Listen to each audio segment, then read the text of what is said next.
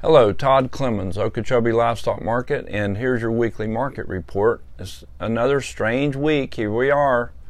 We've got a hurricane sitting off the coast out there, 25 foot waves, storm surge three to five feet. Fort Pierce and Vero Beach, and all you guys over there on the on the beach, that those dunes are maybe coming up onto the A1A uh, again. We've seen that happen before, but that's awful, and I'm sorry that that's going to happen, but uh, you know, I hope you guys pull through good over there on the coast. And um, uh, talked to Robert Karen yesterday. Man, what a neat guy! A buddy of his was sick, and he's got a fishing boat. And Robert, after he brought cattle into the sale, was headed out to go get that fishing boat and drive it down the intercoastal all the way down to Stuart or somewhere down there where it wouldn't get wrecked out in the hurricane. And he was just doing that because he's a he's that kind of guy. So good for you, Robert. Hope, hope you guys are safe over there. Uh, we did have uh, a sale Tuesday, even though it was not very big, which could have been a blessing in disguise with this storm headed our way. Probably not good to have a lot of cattle sitting underneath the barn and something happened to them. So, uh, you know, people that needed to sell cattle did, and those that could wait waited, and uh, so it all worked out good. We had a little over 700 head yesterday, and we should have had probably 12 or 1300, I imagine. So we won't be that too far behind.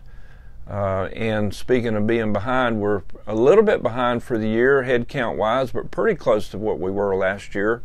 We only have one more sale next week before Thanksgiving.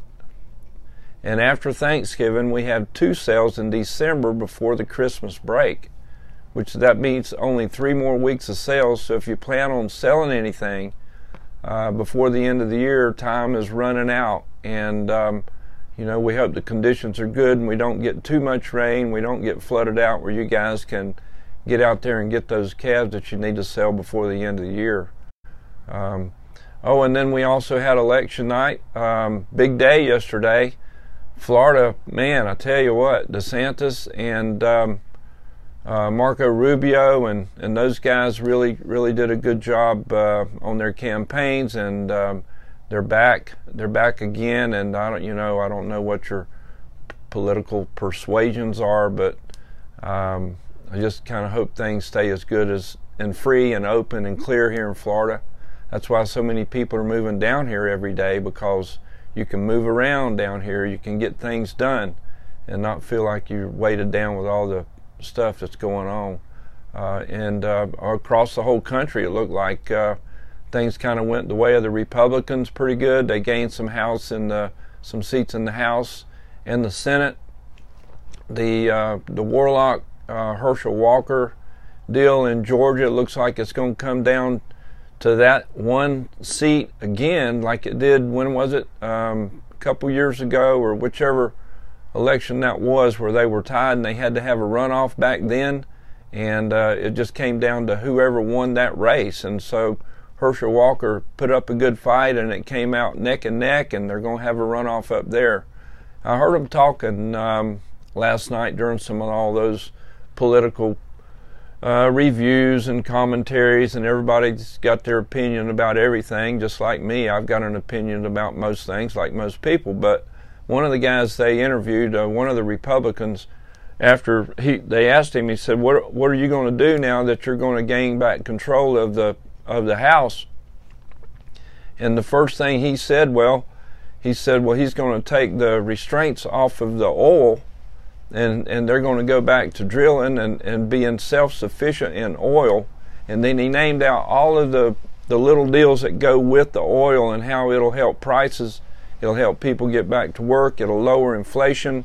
Uh, uh, cost of diesel fuel and gas will go down. Anyway, he spelled it all out, and it made real sense to me. And that'd be the first thing I do too, man. I, I just don't know about this um, using up our national reserves, getting down to where we don't have any fuel, and we're dependent on other countries for fuel, and and uh, those other countries some of them even spend money and help the terrorist organizations, and who knows what all they're doing. But that's my opinion, and I know everybody's got one. But uh, we just need to keep this country great, keep it free, and let people live and work and enjoy life. And it is a country that's built on the foundations of God and Christian principles, and uh, you know that's why everybody loves it here. So that's enough of that. Let's talk about the market. We saw a pretty good improvement in calf prices yesterday. Might have had something to do with the lower supply, but we did see some five weight calves bring up there around 180 or better uh, and some six weight calves are pushing 160. So we're getting up there again where we need to be, and uh, keep saying these five weight calves are going to bring two dollars. Where they're they're bumping it, and uh, box beef prices are higher. It's going up this time. Packers are making money. They're killing a lot of cattle on a weekly basis, and they're going to run out. They're picking them really clean, really short in the feedlots.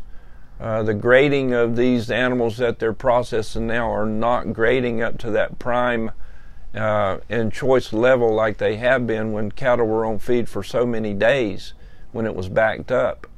So there's a big um, differential between the choice price and the select prices, like $30. And if you go to the grocery store and you're buying meat, um, I just actually last week went to Trader Joe's and picked up a ribeye, and it said born, raised, and harvested in the USA. Now, and it was probably choice.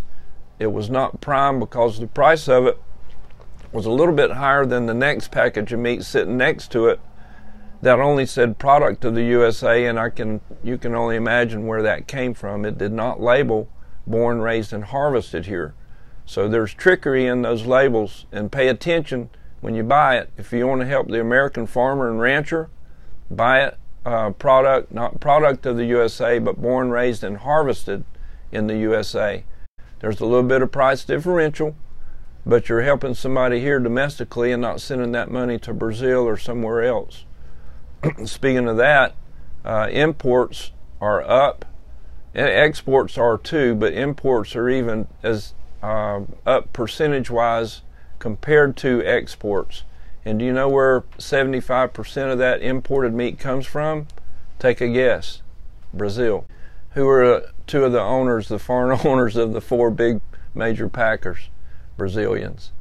Um, there's a problem there with that too. Um, you know, will country of origin labeling fix all the problems? Maybe, maybe not. I doubt it will. I don't think it'll hurt anything. There's some people that disagree with me about that too, and that's fine. Um, but anyway, those are some problems that we need to get worked out. But just because the inventory's low and cattle numbers are down, uh, these prices are coming back to the to the uh, levels that we saw back in 2014 and 2015. But we do need it to trickle back down to the producers, the guys that's raising these these calves, and we need to promote the cattle industry and keep these ranchers uh, in business. So prices uh, did show a, an increase on the feeder calf side. Uh, the slaughter cows and bulls sold pretty steady. Takes a really good cow to bring up in the uh, mid to upper 70s. Most of your cows now, just regular medium framed cows, are bringing in the uh, upper 50s to to mid 60s. A few cows hit 80 or better. We had some really good bulls. I do remember, I think it was Dr. Harvey, had some really nice uh, bulls in here that brought over a dollar. They were weighing on up there around 18, 1900 pounds. They were good, good yielding bulls, and they were bringing around a dollar four, dollar five. Uh, so those prices have held up pretty good. Uh, so all in all, uh, hope everybody makes it through this little weather event we're having. Old Hurricane Nicole sitting off out there. Don't think it'll do a whole lot of damage inland by the time it gets to Okeechobee, and a little bit of rain wouldn't hurt us a bit where we are. Uh, so anyway, hope everybody comes through okay, and we'll be closed uh, this afternoon, and then tomorrow our office will be closed until um, tomorrow afternoon after the storm passes. Uh, we don't want any trucks or any people in uh, harm's way out there in the middle of a hurricane. So um, the high prices this week. Bar W Ranch from Fort Pierce topped the calf market with a little 185 pound steer calf that brought $2.85, bought by Foy Reynolds. And on the slaughter cow side, CTAM from Okeechobee right here up there on uh, the old Flying G. Kenny McDonald out there did a good job with this cow. She weighed 1630 and brought 83 cents. That cow was bought by Florida Beef. That's your market report. Thank you.